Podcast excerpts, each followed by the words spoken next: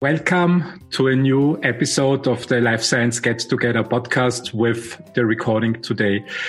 Um, I started in the life science industry with drug development in 2006. So I think it's uh, almost uh, more than 15 years ago.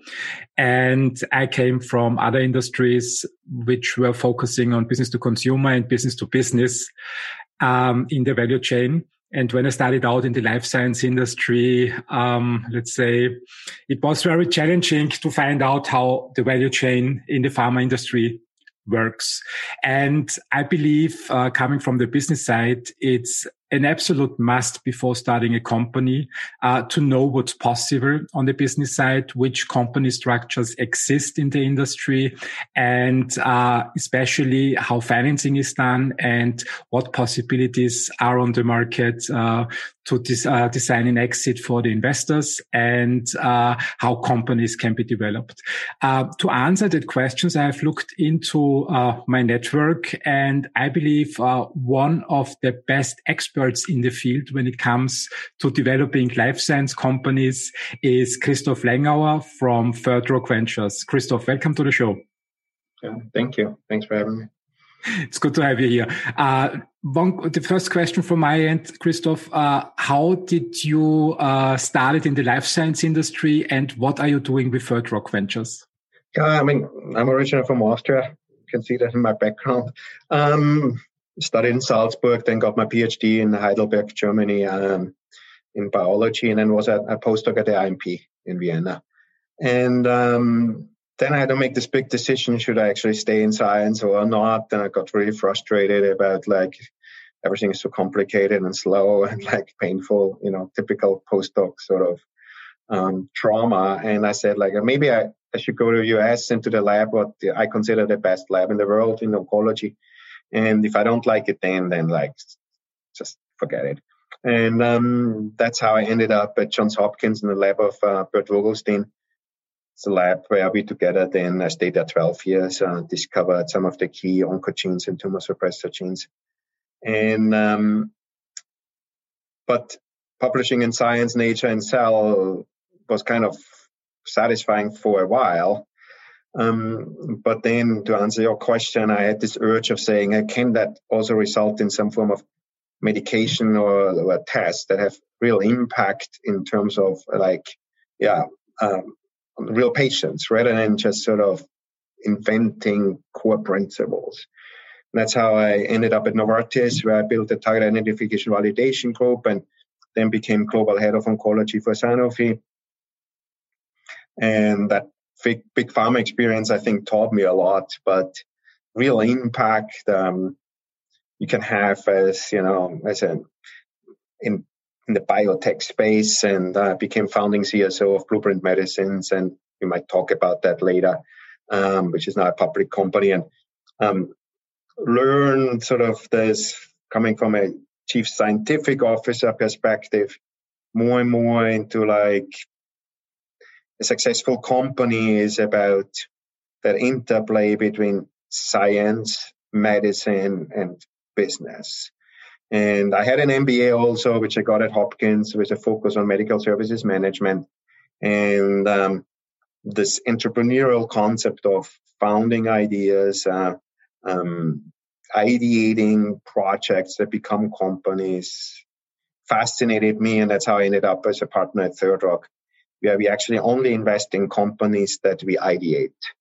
Um, and uh, launch and build ourselves. So you basically know the industry from the scientific lab bench up to uh, big pharma and also the environment in between uh, when it comes to translating science into products and building companies, uh, which basically was my starting point in 2006 with a Novartis spinout um, in the antibiotics field.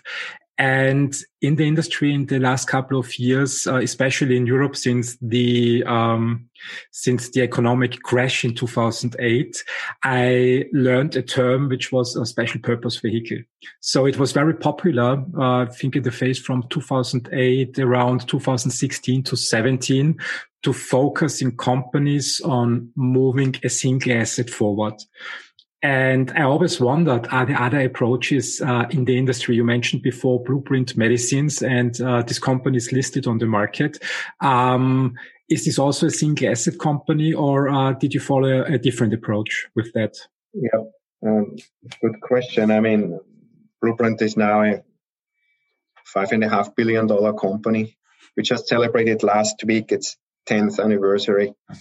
I, to answer your question, uh, it's I think it's like only the second company that from its initiation um, to its 10th years anniversary has uh, two drugs on the market mm-hmm. uh, approved that are self-made out of the company. Therefore, whenever we talk about single asset companies, uh, we need to be careful about what's the alternative, right? Because, um, and I'll introduce you to the alternative in a moment, but we need to keep in mind that producing more than one, producing one drug is difficult. Two is very difficult, and three is uh, close to impossible. And that's just uh, the context that we are living in. Mm-hmm. But at Third Rock, we are not building companies that are single asset companies. Um, all our companies have this component of what we call a, a, a product engine. And the definition of a project and product engine is not necessarily a technology, but is much more a concept within the company that allows you to initiate and then pursue drug discovery programs over and over again. Um, to come back to Blueprint, um, part of its value lies also in the fact that um, uh, Blueprint has now an, another set of molecules, a handful of set of molecules in the clinic. It's a collaboration, a multi-billion dollar collaboration in immuno-oncology space with Roche um, has several development candidates in its pipeline. And for it really has sort of um, like, I mean, that's as far away as from a single agent, com- uh, a single asset company as you can imagine, which is very important for investors because even if you work in targeted therapy, um, you do have attrition. And uh, from a value proposition, um, it is much more effective to kind of work on company concept that have that product engine. Why does it matter? Because we are talking about different levels of investment. At Third Rock, we invest usually um, in a Series A, somewhere between 50 and 80 million dollar. Mm-hmm. Okay, therefore this is serious. And this is just driven by the belief of a product engine that if your front runner program dies, it's not over as it were in a single asset company where it's a binary play. You're betting on something, if not there, it's over. But you're not betting with something if it's over or not with $80 million. Mm. No, I absolutely understand that. Uh, I mean, um, the binary play with an SPV, you have a project, and if it fails, which um, especially in the early days, the likelihood is very high um, I think basically the game is over. When you want to develop a company and uh, bring it to the market, probably uh, it's a much uh, smarter approach uh, to build a portfolio, even if it's difficult. Which um, leads me to the question: uh, What about a team? How do you build such a team, and what role does a team play when you decide on an on an investment? I think the the team is the most important part. Mm. Um, we always talk about it. If you have to choose between an A idea and a B team, and between a B idea and an A team, you always pick the A team because mm. they can make something out of the bad idea or kill it, or whatever. Versus a B team will always screw it up. Okay, therefore that, that's that. There's no question about that. Um, mm. You always go for the good team, which is a challenge in Europe I do quite some work uh, in the context of gold track program with EIT mm-hmm. and like, you know, uh, in Europe where we try to find gems and like, you know, like nuggets that are somewhere there, those raw diamonds anywhere in Europe, anywhere in Europe that is. And they do exist and they're exciting. There's exciting science. There's exact exciting value proposition to solve challenging problems. But um, the team component is a very difficult part in Europe because you don't have those experienced serial entrepreneurs that expertise on that entrepreneurial side. Um, um, even when it comes to management leadership team on the science or whatever, is, is difficult to find. I think that's where the US has an advantage. Um, team is super, super important. Is there really such a huge gap between uh, Europe and the United States when it comes to, to understanding how companies can be built? What, what expertise should the people have if they want to pursue an approach which is more um, oriented towards building a portfolio within a company? What, what would you like to see? I mean, I think there's some stereotypic differences. Um, they are partially helpful, partially not, but I think they're telling. Um, one is, of course, the experience of the team. We just discussed that. The other mm-hmm. component is uh, um, that that the, the benefit focus. Okay, like you know, why are we doing this? You know, to solve a problem, to make to make blind people see. Mm-hmm. That is a typical U.S. value proposition. Okay, people who are dead can live again right? That sort of the European value proposition that of course is only a stereotype, but is more like my machine has two extra features or I can do it like, you know, in twice as fast or there's a 3%, you know, increase in X. Okay. And because we are very, we are, and I'm part of that too. We are very feature oriented. We are, you know, and that's just the way we think and the way we operate. And I think that that puts us down, holds us back. The opposite is the same true too. It's this North Star. Okay. Like this is just like so easy to like, you know, to like believe in a big idea and to go for it and, and, and, and raise the money that's needed in order to get there rather than raising as much as you can and then see how far it gets you. Or listening to the feedback for the regulatory agency as they are guiding you in the direction. No. You have to have a plan.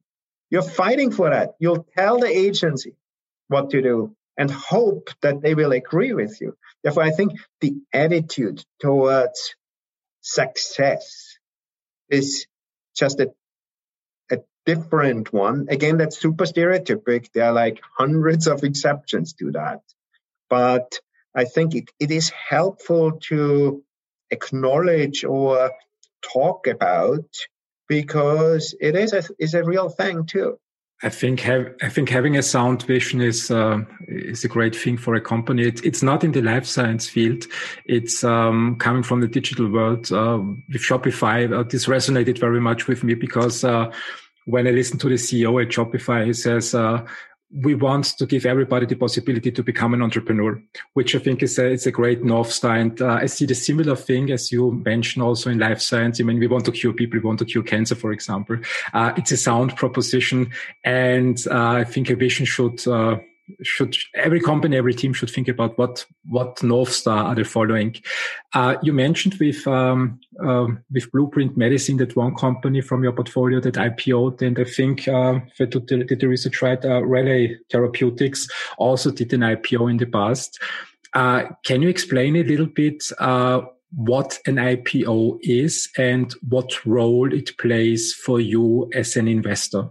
Yeah, I mean, yeah, you mentioned Relay Therapeutics. I mean, I helped sort of develop the original portfolio and I had the first people in this company and uh, did an IPO last year. I think it's now a, um, a three billion dollar company, and uh, from a market cap. And um, people look at IPOs, which is the you know sort of the going like ask becoming a public company, right? To switching from private investment in a venture capital setting into like you know um, raising money from the public market. And uh, um, and um, there are, there are pros and cons to it. Like one is the public market is much bigger than a private market um, can raise a lot of money that way.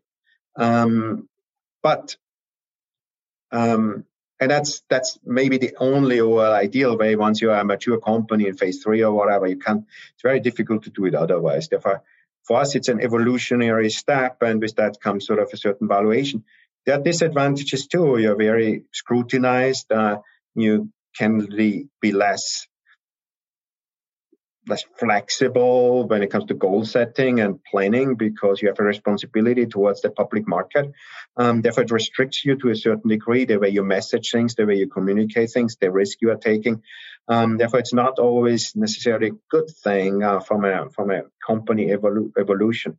From the second part of your question of what does it mean for an investor? Many investors see it as an exit uh, to IPO because that's where they very often make a lot of money. Uh, as they can get out of the company at that point and harvest sort of their fruits. And like, you know, um, um, Relay is a good example. A lot of people got a lot of money, you know. Um, can you imagine that once you now you're when you start out with zero and your first round is a 50 million round and you like a third of own 90% of that uh, and then your company ends up after a couple of financing events and certain dilutions at a three billion dollar company. There's still an enormous, you know, sort of return on that, and that makes uh, Third Rock also the most successful uh, venture capital fund in the world, not only in life sciences. Um, therefore, IPO can be seen as an exit. As an investor, I think, you know, uh, from a from an entrepreneur and a company, it's just another step um, to raise funds as you need them. And um, of course, it comes with some, you know, financial reward um, for many people. Um, but I, at least for me, that's secondary. I think an IPO is a great thing. Um, uh, your companies, uh, I believe, uh, IPO'd on, on the Nasdaq in the United States. Uh, did I did I get it right? Yeah, what? that's that's what we do because that's sort of. I mean, first our companies are in the US, and secondly, that's you know, so so. I mean, this is very clear. You have sort of very clear comparisons in the in the in the biotech funds and like on the pharma side, and uh, for us, it's just the best way of doing this, rather than London or Paris, for example. Mm. Even I always wondered in um, I mean, we are now in 2021 and uh, the world is connected, uh, more connected than ever.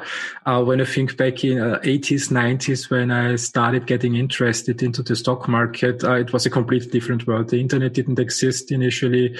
Uh, buying stock as a 16, 17 year old, uh, man in uh, in the mountainous area of Austria mm-hmm. was was a little bit of a challenge, uh, and now we have uh, apps like Robinhood. Um, I think everybody, meanwhile, knows the Nasdaq in the world. When I open the newspaper, I see a lot of uh, hero stories from Europe, from the United States. But one thing um, surprises me. I always thought um, when the world gets connected, the importance of uh, putting a company on a certain market, like a Nasdaq or like getting listed in London or in Paris, becomes less of importance because basically it's uh, every company listed anywhere in the world gets a gets a number and you can buy it from via your broker. Why is it still so important where the company is listed? What is your opinion on that? Stay with us. We'll be right back. You love listening to podcasts, but have you ever thought about starting your own podcast? Maybe you want to build a brand grow your business, or are looking for an excuse to talk about your favorite hobby. Whatever your reason for making a podcast, Buzzsprout is the place to start. Since 2009, Buzzsprout has helped over 300,000 people launch their own podcasts. Buzzsprout walks you step by step through the whole process and will give you powerful tools to start, grow, and monetize your podcast. Ready to get started? Click the link in the show notes to get our free step by step guide to starting your podcast today. I mean, we still have different currencies, right? You know, I mean, there's the euro, there's the dollar. Um, there's of course like the Asian sort of uh, opportunities. Um, I mean, it's just a question of access to investors. Certain investors sit in certain sort of geographies, and uh, I think that makes somewhat of a difference. The, the, the fluctuation in the market, the volume, right? You know, I think you know it's very important, especially for smaller companies. I'm involved in HOOKIPA, which is originally a company out of Vienna, uh, but uh, is listed also in the US now as a public company. I'm a board member there. Um, they, of course, like it's also incredible success. I mean, it's a super success story, being a you know several million, hundred million dollar sort of valuation. But of course, they are the fluctuation in the market, as you know, the volume in your sales and buying sort of uh, is um, can be smaller. And that has sort of some impact on your stability and your predictability. And therefore, driving for that higher volume and for that kind of thing, especially when you're a multi billion dollar companies, is not that important. But there are super successful companies uh, like also in European, like Evotec is listed here, Sanofi is listed in both. Like there's like many hybrids that you can imagine. And I think it's maybe less important. It's just like, you know, geography drives it. The, I mean, developing a listed company always seemed to tech, I mean, there are technicalities, so it's, it's, work and it needs expertise, but basically uh, finding money for a company close to an IPO or that is on the market, uh, I think there is, there are sufficient funds on the market set up to buy uh, stock from that companies like uh, Cathie Wood's ARK Fund, for example. Uh, the problems that I see, especially in Europe, are the early stages of uh, of a company when the technology spun out of a university, when the first team forms, when they think ideally about their north star, their vision, what they want to achieve with that, um, and money is scarce there.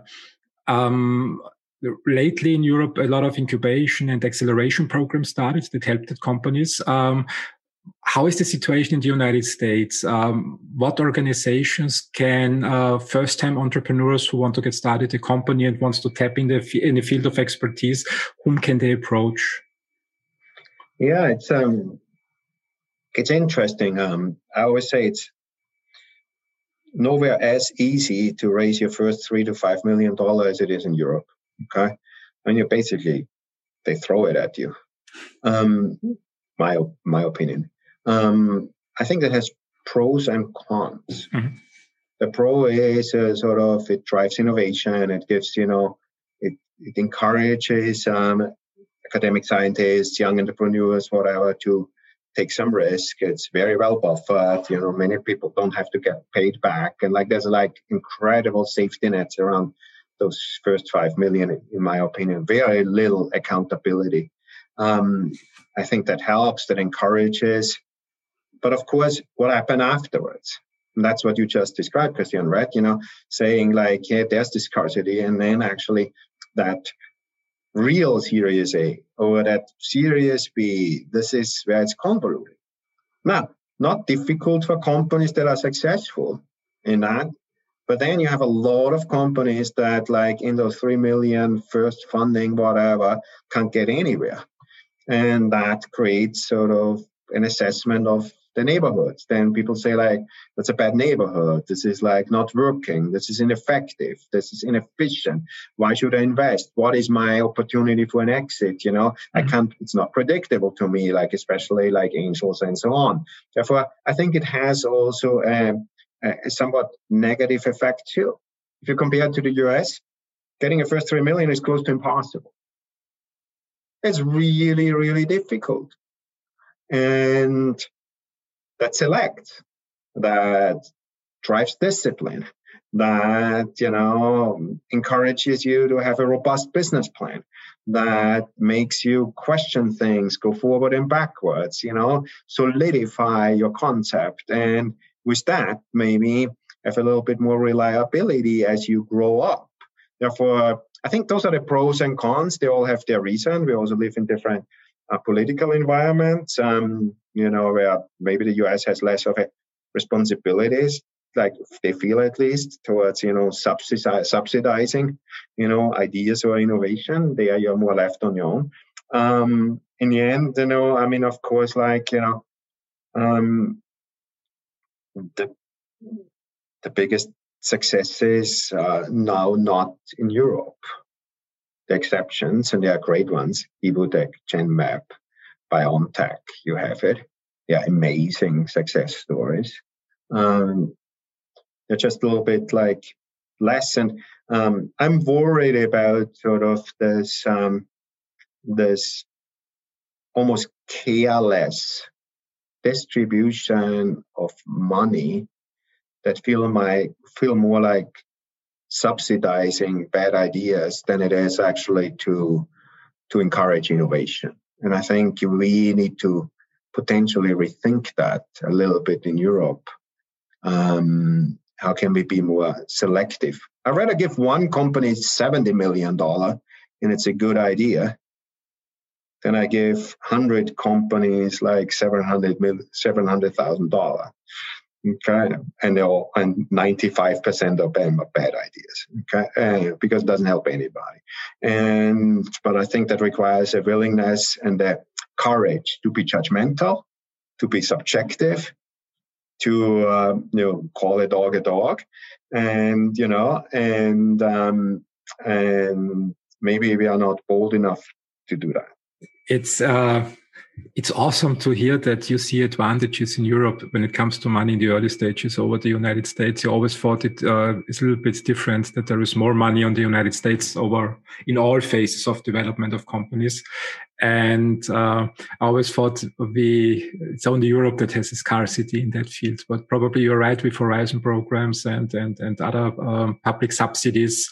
Um, they make that up but probably also bring a different mindset into the development of a company, which is, uh, how should I call it, uh, without insulting anybody, would say it's not very entrepreneurial because uh, these people are not used to start companies. Or what you mentioned as a serial entrepreneur are not used to start companies, and maybe it uh, shapes then the initial phase of a company towards a direction which ends up culturally at a different spots than the companies we see in the United States, which are driven to be entrepreneurial and focus solely on the market. Um, yeah, and, and, Christian, we see this a lot. It's a real problem. Okay, it it, mm-hmm. it, it, really it, it bothers me because, as I mentioned, like Gold Track is one program that I'm very involved in, like in trying to help European companies. You get those early companies and they're already a little screwed up at that point. Okay, like take the cap table as in one example. We call it a contaminated cap table. That's what mm-hmm. we internally say, because they have investors in there, like you know the Kreissparkasse Tuttlingen or whatever. you know, I mean. Commerzbank Burgenland. yeah, and like, and I'm not like this great that they are supportive and like you know, uh, like you know, um, helping innovation. But what's their mindset? Mm the mindset of those uh, investors and then potentially board members is that they invest $500,000 and have an obligation to bring $700,000 back. Okay? If you then have a conversation with them and say, like, we are raising $50 million, the guy freaks out. Doesn't know how to handle it. He's not even permitted to go there. Okay?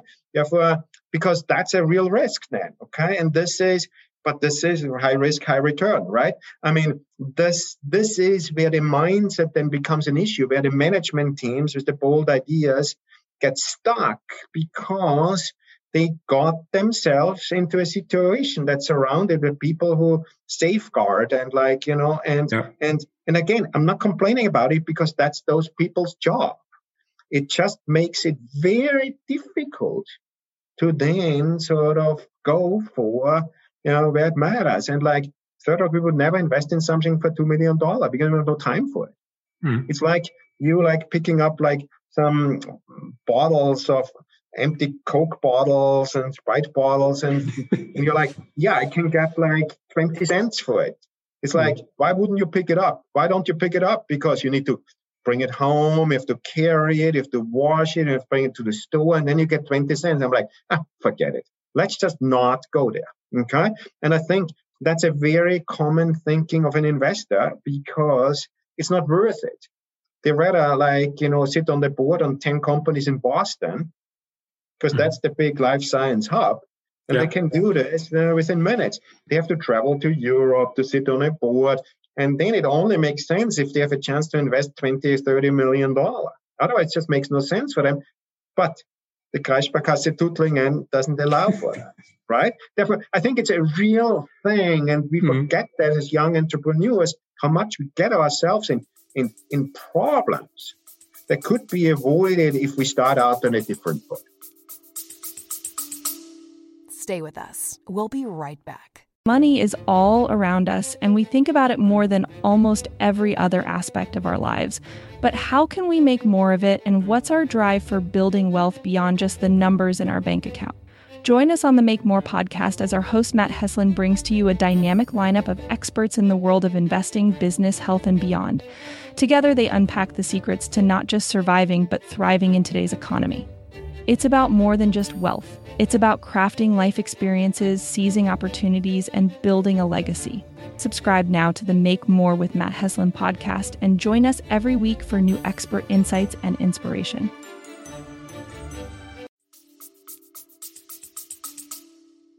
Yeah, I, I agree with that. Um, I think it's also the the environment in Europe. Um, the last years, the digital world was very popular and also shaped um, an investment style which is very short term oriented. So, as you said, you throw a few hundred thousand euros into a company and uh, expect a return within six to 12 months or two or three X, which uh, developing an app, it's possible. Small app, put it on the market, you get some uh, customers and, and the job is done. The life science industry takes uh, 10 to 15 years, I think, still to put a drug on the market, except uh, the vaccines that we saw from, from BioNTech they uh, moved incredibly fast because they already had the 10 to 15 years behind them and brought their platform to a point where this is possible. And it, uh, I think it was one family offices that supported that because in the later stages, uh, there are almost no VCs that invest in that area. Um, I think also a point that you expressed, which is uh, life science important, is also the science and bringing the right people together. I completely agree to that. Um, when I look at your company, hope I spelled the name right, probably with an Austrian uh, uh, uh, uh pronunciation, uh, Momo Therapeutics. Uh, when I looked at this company, maybe I got it wrong, but uh, it, uh, looked to me that there are many third rock venture partners on the board of uh, Momo Therapeutics. Um, and my typical picture of a venture capital company is they invest money and that's it. Uh, sit on a board, come uh, every other month to discuss with the uh, with the executives, but don't get their hands dirty. And I got the impression from Third Rock Ventures that you uh, go down a different route. Can you explain a little bit more uh, with the example of Momo Therapeutics uh, what your approach is? No, I think. Um, um, thanks for the question because I think what Third Rock does is is is very different. But it's Third Rock happened to be the first to did it that way in the US, and now it's a little bit more popular. I think Third Rock has cultivated this over the last 10 years a lot, and uh, uh, but it's not uncommon anymore. And it is a very different way of uh, approaching that uh, as we, we sort of generally know that. Uh, mm-hmm. Therefore, how does that look like? Um, as I mentioned, is we invest in companies that we ideate ourselves. We only invest in companies in Boston and San Francisco because that's where our offices are. Um, and we take ideas from academic founders or self-created and then sort of really play with that. We play with that for a long time, two, three years. Spend on average about $2 million on that per company. The huge attrition and that kind of thing. Find the right teams, um, mull it over and over again of this principle of group genius. And then two three years later, then we launch a company. And that's where we then invest. We invest very aggressively, usually between 50 and 80 million dollar. And um, but that's not the end of it. Uh, we actually go in there as partners from Third Rock in the key leadership management functions: CEO, CSO, Chief Business Officer, uh, chief people officer, whatever you have it. And usually two or three of us. And we really sort of, with that, can leverage the knowledge that we have, having built now 55 companies. Um, we can leverage the infrastructure that Rock provides, and we provide the leadership to the company. It's like having training wheels on your on the bike, and um, that gives it a more stable start uh, people can focus on the science. Um, and um, we help with telling the story. We sort of build a company robust way, stay in this for one to three years in that leadership role as we feel it's then appropriate to take off the training wheels, bring in a permanent leadership team then at that time, and stay on in the company as board members. And for that sort of the, the concept of building a company Third Rock has a lot of experience with it, a lot of safeguards with it, a lot of cultural components uh, with it um, to warrant they they get it going on on the right foot. And uh, um, um, that is a different concept. Therefore, to answer your question or a comment is you're not only bringing money to the table. Maybe that's actually the least important part that we bring. We are bringing enormous experience and leadership. We are bringing the passion towards that new company concept. Be it Celsius and single cell NSeq, being MoMA, uh, and um, uh, molecular machines, both companies where I co founded. Both companies I've been CSO. Celsius a year and a half, in MoMA now for a year, but then three years incubation prior to that. If we stay with those companies, and once we let go, once we have the permanent leadership team and the trust in that team to be the ones that can drive this forever, we go back and sort of provide more strategic guidance at, at board members. That's a very interesting approach. So basically, you cover the the whole value chain when it comes uh, to investing in a company. You go in extremely early. So in a situation where no team exists, um, bring your expertise and your know-how into the company as well as the money. Then build the team around the idea and then make the shift from uh, being in the driver's seat back to a more uh, coaching or mentoring like approach or like the typical investment approach which uh, is very amazing. From europe i, I, see different organizations that's different um, different um, uh, positions in the in the value chain and you cover everything. Um, when i look on the scientific side um, I mean, now the mRNA vaccines are very, uh, very famous and very popular. Uh, how important for you still? I mean, we talked about the vision, we talked about the right team, getting the A team, but how important to you is also get, getting the A technology that nobody else is currently developing? Or uh, do you think it's also okay to say, okay, it's a Me Too product, so now mRNA vaccines are on the market. Now we also develop some. Uh, what what is the position that uh, that you pursue? Yeah, I mean, Third Rock, we, uh, we don't like to be the follow-ons. I mean, that's just a philosophical question. Mm-hmm. I think there's enormous value proposition in sort of being second. I mean, uh, we see this a lot being an mRNA being one example, like, you know, but like in the antibody space, IO, right? I mean, there was one IO company at one immuno-oncology company at one point, now there are thousands. Therefore, what's wrong with it? Um, it's okay. Therefore, it's just not what we do. Okay, this is not the judgment this is just we approach it. We want to be on the beginning of innovation. We love disruptive companies. We um, we want to take a lot of risk um, because I think you know that's just. Um, but we want to do it always very much found found in a foundation that's highly scientific and. Uh, um, that's just our approach, but like it's not necessarily the only the right approach. It's just that we will like it because want to be innovative and disruptive. I mean, one question I just saw that came in it was about like in the third rock setting, I think, you know, you know, was like what type of ownership do we usually go in, right? There's also a big difference between Europe and the US. In Europe, I see often companies where founders have 90% of the company. They're like three founders, and together they have like, you know, 85, 90%, like each of them 30 or 40%. Like, like this, this is totally like not the case in the US. Okay.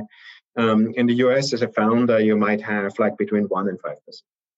Um, that's that's sort of the US because you put a lot of money in there, okay, and uh, that's just sort of that's where the risk then is, and you're not done when you start a company. Um, therefore, that's very different. Now, that makes as a founder your the slice of the pie much smaller in the US, but very often the pie is really big right? You know i mean i, I co-founded like you know thrive earlier detection uh, 18 months ago. Um, we raised 265 million dollar but sold this january the company to exact sciences for 2.5 billion dollar. But that's a pretty pretty big pie. If uh, they are it's okay for a co-founder to like only have a percent or two. It's still like a shitload of money okay? Um, I think that's better than having 50% in the company that in the end is, is, is worth nothing. okay.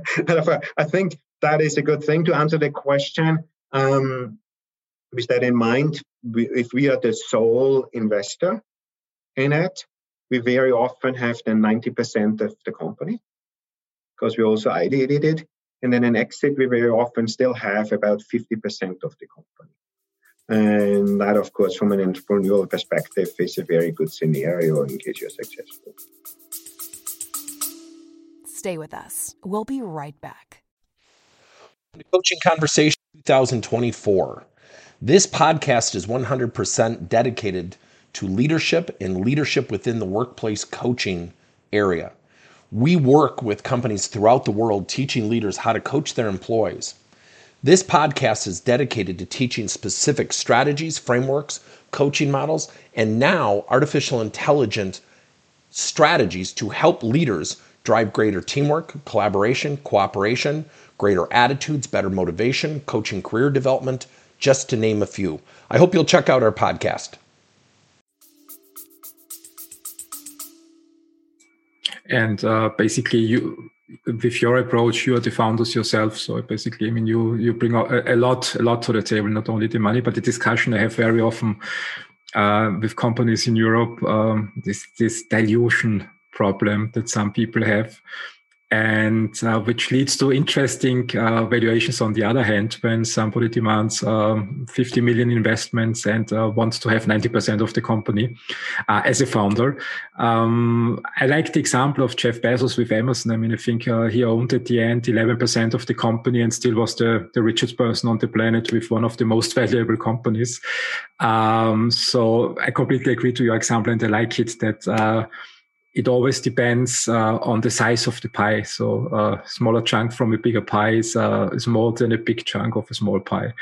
Uh, when it comes, you mentioned uh, the company Thrive earlier detection, which I think is very interesting. Um, when we look now at the later phases of development of a company, um, what about the commercialization? How does it work in the industry? Is it um, what what is your approach? Do you do you try to to cover also the value chain up to the patient that you bring the drugs yourself to the market, or uh, do do you see more potential in uh, really pursuing B two B approaches to say, okay, we just take the first steps in the development and then sell it off to the industry? How is the industry set up today? Yeah, I think it it depends. Uh, all those flavors exist. Uh, depends also on the area, right? Like Thrive earlier detection is. Uh, is a diagnostics company where we had this vision that uh, um, on an annual blood draw, um, we can tell people if they have cancer or not. Mm-hmm. It could be anywhere in the body. And we treated now, tested that now on 10,000 patients, and it works. Uh, incredible value proposition because early cancer detection will save lives. Uh, um, this will change the way we think about cancer. It will take out the uh, angst about cancer in a significant way. And uh, um, Exact Sciences saw that. And it's a good example to your question because why did we agree on the acquisition? Um, I mean, yes, they paid $2.1 billion, like, you know, straight up that day, $400 million sort of in, in future milestones. Um, but uh, there's no biobucks in that, right? I mean, it's like, you know, a little biobucks. It's $2.1 billion at, at, at closure closing this thing, which we did in January. Um, why did we agree on that? Not because of the money, because that's unimportant. Okay, it's like what is the biggest chance to bring this test to to people?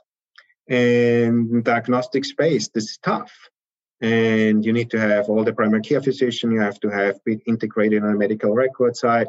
It's a sales force question, whatever. Um, us as a young company, Thrive was 18 months old. We can't stem that. We just cannot build this. We need to raise more money. The alternative would have been an IPO.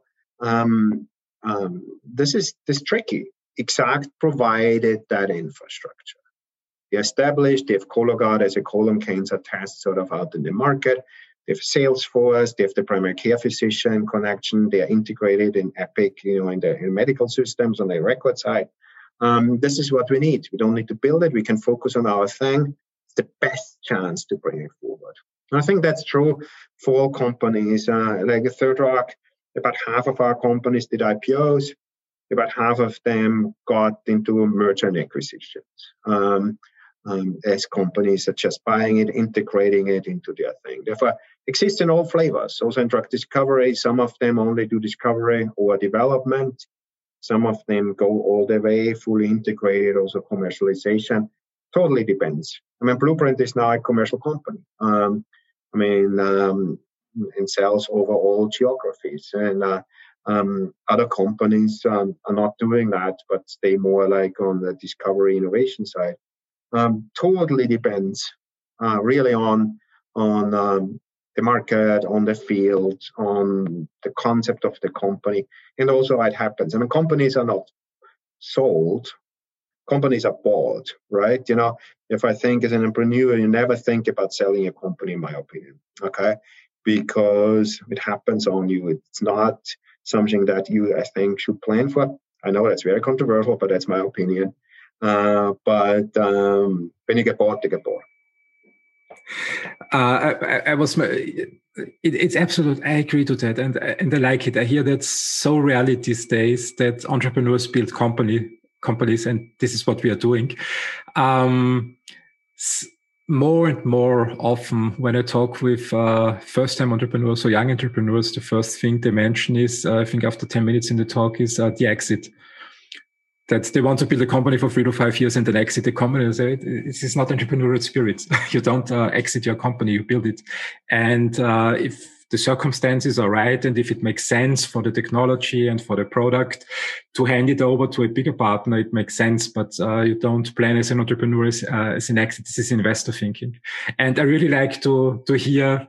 Uh, the spin from your side that you say you build company and companies are bought, not sold. This is this is uh, sound, the sound in my, my, my ears. Yeah, I think that's it's the truth. I think this is uh, it comes back to the to the to the mindset thinking, um, but I do understand also this side when people start when when they see the money. It's uh, recently I wrote an article about uh, valuations. I, I wondered what the how many trillion dollar companies we have in the world currently, and um, the first five um, hit a couple of years ago this trillion uh, dollar market cap milestone. And interestingly, the first company was a Chinese company already in 2007, eight, um, an oil company. And when we read these numbers in the newspapers and on the internet that uh, this company has that market capitalization and was bought for billions of uh, dollars. I understand that uh, some people also want to have so much money on their bank accounts. Um, so valuation sort of uh, drives the expectations, and I was wondering um, how how the valuations are in our industry uh, what you see in the United States, what can investors in life science companies, uh, when they do the job right, uh, expect on the valuation side? Um, is one trillion a, a, reasonable valuation, or are we in a different space? How do you see it? Yeah, I think there's been a lot of changes over the last few years, actually recently also. I mean, I give you a couple of examples um, diagnostics, we thought that's just not a value proposition to invest in outside of the angel world, right? I mean, mm-hmm. this is where VCs just didn't go into because like they thought like the return is just not there. That I think was still a popular position, uh, maybe I would say maybe two or three years ago. This has changed. I mean, I we just talked about uh, an example I was involved in with Thrive, you know, $2.5 billion. Uh, Illumina um, offered to buy Grail, which is another diagnostics company, doesn't have a product on the market, and uh, the offer was $8 billion. Mm-hmm. Uh, we have Freenome out there, ArcherDX. We have Foundation Medicine, which is a company that we built at Third Rock. Um, that was eventually bought by, by Roche for whatever, a couple billion dollars. Therefore, we are seeing now in the diagnostic space those billion dollar companies, and that's not done. I mean, Exact Sciences uh, bought us is a is a company that has you know um, a couple of tests on the market, and uh, its its its its valuation right now is uh, 22 billion dollar. Therefore, I mean, we are seeing there's now a diagnostic space where we couldn't see it before. I think we'll see something else or um, soon in the data side, on the data side.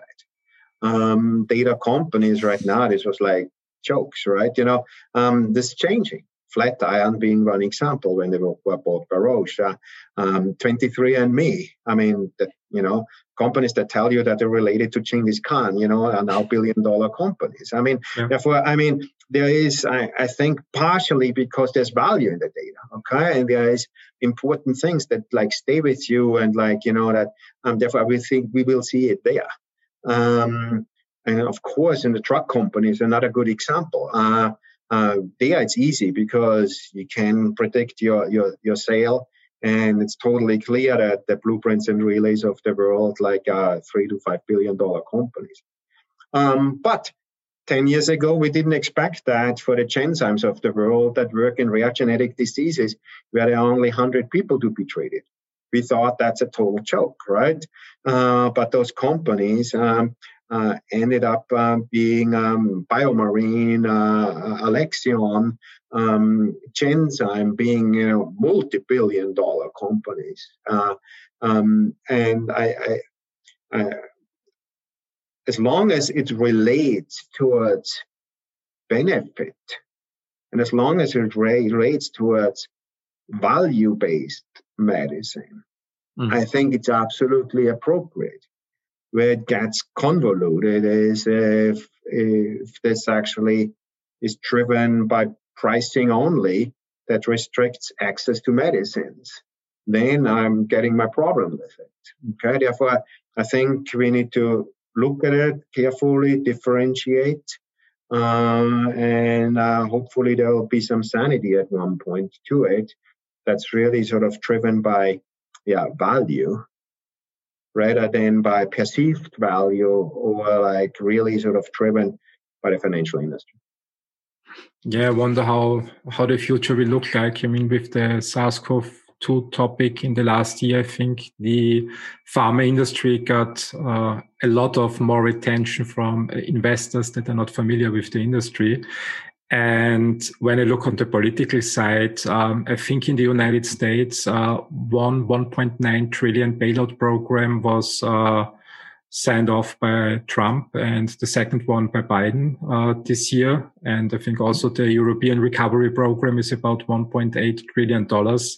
Uh, I wonder what effect this will have also on the valuation of the of the not listed uh, companies. Do you see an impact in the industry uh, because of the sheer amount of uh, money that is currently flooding uh, on the worldwide market? Yeah, I mean, it's like sometimes scares me a little bit, right? I mean, of course, we are happy that uh, innovation gets so much attention and there's so much capital right now available. I mean, you see the IPOs rising, SPACs mm-hmm. as a vehicle that was really seen as something that people don't want to touch. It was like really something ugly and like, you know, not you want to be affiliated with it. Now it becomes just a thing. Um, therefore, uh, I mean, right now it's I think partially the evaluation the evaluations are crazy and inappropriate. Um, we will see that. Just had a conversation with an investor from the crossover side. Those are investors that invest in private companies right before they go public, um, and they specialize in that space. And they are worried, right? Because we will see there will be enormous attrition, and like a lot of money invested will get felt got lost okay? That we'll see that and people are like oh it's an unpredictable like space and we shouldn't invest in apartment complexes in china because i know at least they'll exist then you know when they are built right? I mean it's like i think versus in drug discovery you might not know that or in life sciences and therefore i think that that we will get that clarity again in the next five six years as many of those investments will not pan out and i think it will reset Maybe resets earlier. We never know. Maybe resets tomorrow. Okay. Uh, right now, the market is open. Uh, the market is like there's capital is available. People should take advantage of it for a good idea. I think that's okay. Just like let's be prepared for a, one day reality will hit us again, and people are like, hey, not all of those ideas we invested in actually panning out and uh, I think it will shock some. Okay, and um, we have to see. It's just part of the game.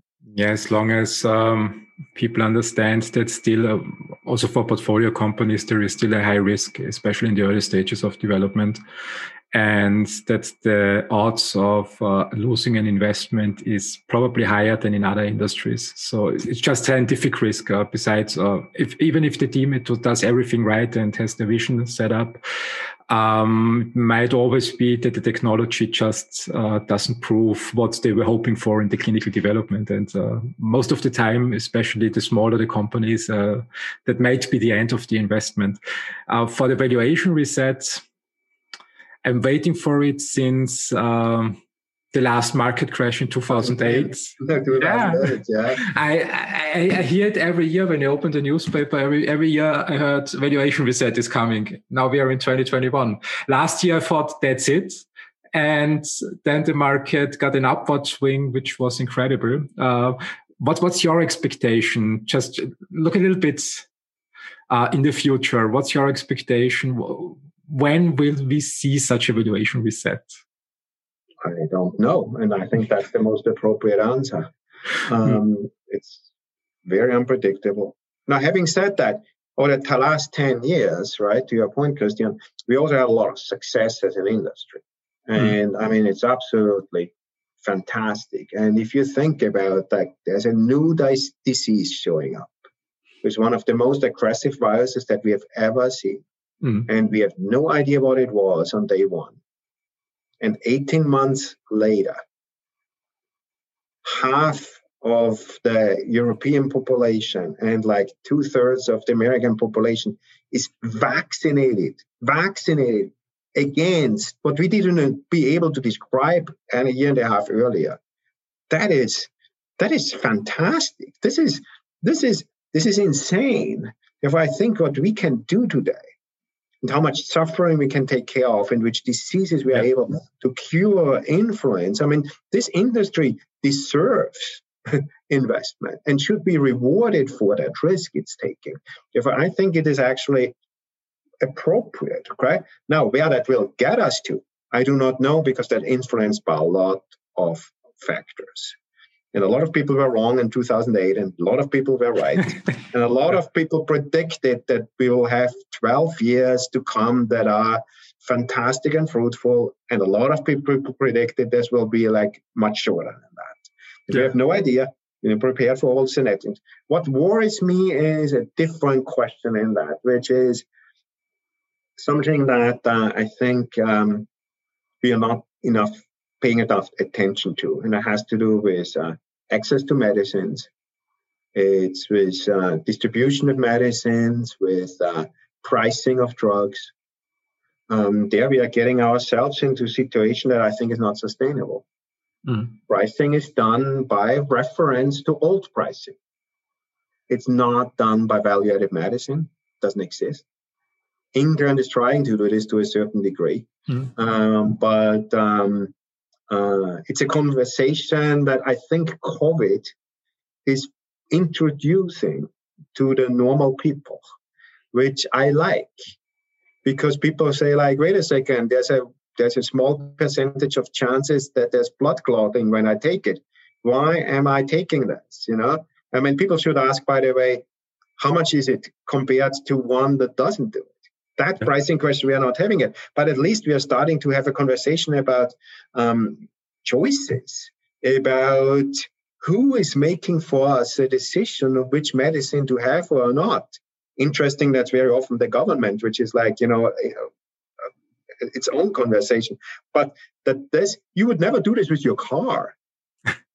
You would never accept that a government tells you which car to drive because it's less polluting the environment or because it's a little safer or because you would not tolerate that. You're like, I'm buying the car I want and I pay for this what I think is appropriate. Why don't we do this with medicine? Okay. I mean, like it's like very absurd, right? We still live in this world of like just like sucking it up. And th- if I think we need innovation in that space, I started a company like with several other people who are much smarter about that in that space mm-hmm. on drug pricing. It's called EQRx. We'll try to revolutionize uh, drug pricing in that and charge 10% to 20% of what everybody else charges on drugs by being more efficient in the drug discovery and development and commercialization process. We think that will disrupt the, the, the thing. And what makes me optimistic is that people say that's a good idea. That people say access to medicine must be one of our most important priorities. That this is a global problem, that this is a societal problem, that is something we need to work on, that medicines are not made for the rich, but medicines are made for everybody, and that our system is not set up to do that right now. That access is becoming the biggest problem that we have in healthcare, and that the cost regulation of that is intimately related to it and somebody needs to do something. And mm. I'm extremely thankful. Like, you know, we raised the Series A, $250 million last January. This January, we raised the Series B, $500 million on that concept that I described. And that makes me optimistic because that means that investors, and we talked a lot about money today, but investors see that value based medicine, that access, that fair distribution, that this might be as important as anything else we do in that space, and that they are willing to take risk and financial risk, you know, on top of that in order to help companies that want to change that. It's a, it's a sound vision. Um, I think in the last year, I mean, I was not planning for a pandemic, uh, so it came out of nowhere.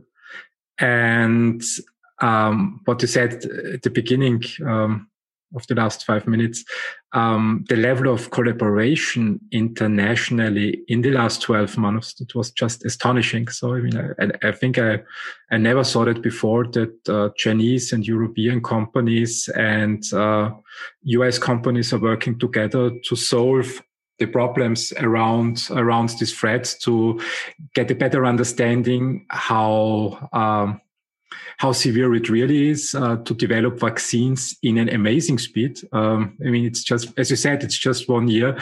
But what scares me a little is uh, not only the distribution um, of medicine worldwide, so it's not uh, a medicine for the rich only.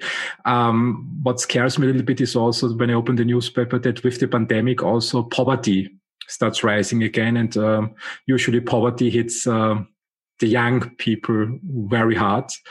And uh, I think besides this uh, solving the distribution of medicine, we should also think a little bit on how how how solving the poverty problem. And I think it's a it's a, it's a, it's a problem of education and uh, financial literacy, so that uh, people also get uh, proper training, which uh, I even don't see it in the Western world. So especially in Europe, I think financial literacy is, uh, is still a problem, and which at the end of the day also leads so the beginning of uh, of health problems. Uh, how how do you see the, the, the connection between medicine and and poverty and uh, and education? Well, I think it's a um, it's very direct and it's extremely important. Um, I think there's a lot of room for improvement in that, and it's super necessary. And I think you know, as you mentioned, is like I think some of that we are learning when it impacts us. And um, if there's a good thing about COVID, that that's one of them. That I think it raises awareness and gets us a better understanding how important the work is, how heroic the efforts of our scientists and entrepreneurs in that space. They're not just people who want to make money. They're not just people who are crazy scientists and have like, you know, silly ideas that potentially one day could. Those are the real heroes, I think. And if we can now facilitate that actually access and distribution is fair. I guess that's our next challenge for the next 10 years. This, and uh... in that, finance, literacy, um, social awareness, education um, is super, super important. We have our work cut out, tell you. yeah, that's true. Let me ask you uh, one final question. So, as you said, we were talking a lot about money. We were talking about the impact our industry makes uh, on the world, and that uh, more and more people got aware how important it is. Um, I mentioned the ARK Fund earlier of, of Cathie Wood, and uh, she has put out her Big Ideas report in January, where she's um, saying that, in her opinion, I mean, you, mentioned how important the vision is and uh, the team is. Um, and in her opinion, the area that thrives the most in our industry might be, uh, she calls it the genomics revolution. So she uh, talks about gene editing, um, everything around that. And uh, believes that this will shape uh, the next 10 years. Uh, what is your opinion when you look at the technology that we are aware of today, uh, in which direction should entrepreneurs look when they put together their vision? What might drive our industry in the next 10 years or what might drive it forward? Yeah, no, I agree with that assessment. I think for the next 10 years, it's pretty predictable. I continue to believe that uh, we're not done with the genomic revolution. If you one example, we have not brought personalized medicine to autoimmune diseases. Mm-hmm. Have personalized medicine because of our genomics understanding in oncology, made dramatic differences. Um, it has not hit cardiovascular, it has not hit autoimmune. Um, those are big drivers. Um, um, and I think there will see a lot. Uh, I'm interested in like 20 years because the 10 years are all impacted by things that we're already having right okay now. okay but that is pretty clear and pretty easy to predict i think it's much harder to think about it and more fun to think about it 20 years from now and i think there will be significant impact by a better access to medical records and data mm. i think there we are like nowhere uh, because our medical records are built on, on, on, on IT systems that were made for reimbursement, for billing. Okay. Uh, that's why we have them as hospital because somebody need to charge for their medicine and that's really how we are set up from an IT infrastructure not because of learning from data understanding you know things uh, uh, tox, uh, uh, toxicity of drugs uh, um, um, proneness uh, for thing, prediction of diseases, early detection. I think they will see a lot based on data. And that is so important because the impact of that, data themselves are worthless. The impact of that will be in prevention and early detection of diseases. Yeah. Uh, and I think in the next 20 years, I think that's where it's going, that we detect cancer early, that we are avoiding cardiovascular and obesity, that we are, you know, working on sort of, you know, catching psoriasis prior to having it. And like, I think, you know, this, I think, well, is the next big revolution. At least that, that's the one I, I'm hoping for. I was hoping it, it, it's faster than 20 years. So when I see in other industry what's already possible when uh, we start connecting data, um, I think it will be heaven for for scientists to get uh, big, big, uh, big data on a big scale to understand and learn better how how diseases work and how they develop and how we can stop that. How do, do we say this in German? Dein Wort in Gottes Wort. yeah, I hope you speed up. Uh, Christoph, um, thank you very much for this very interesting talk.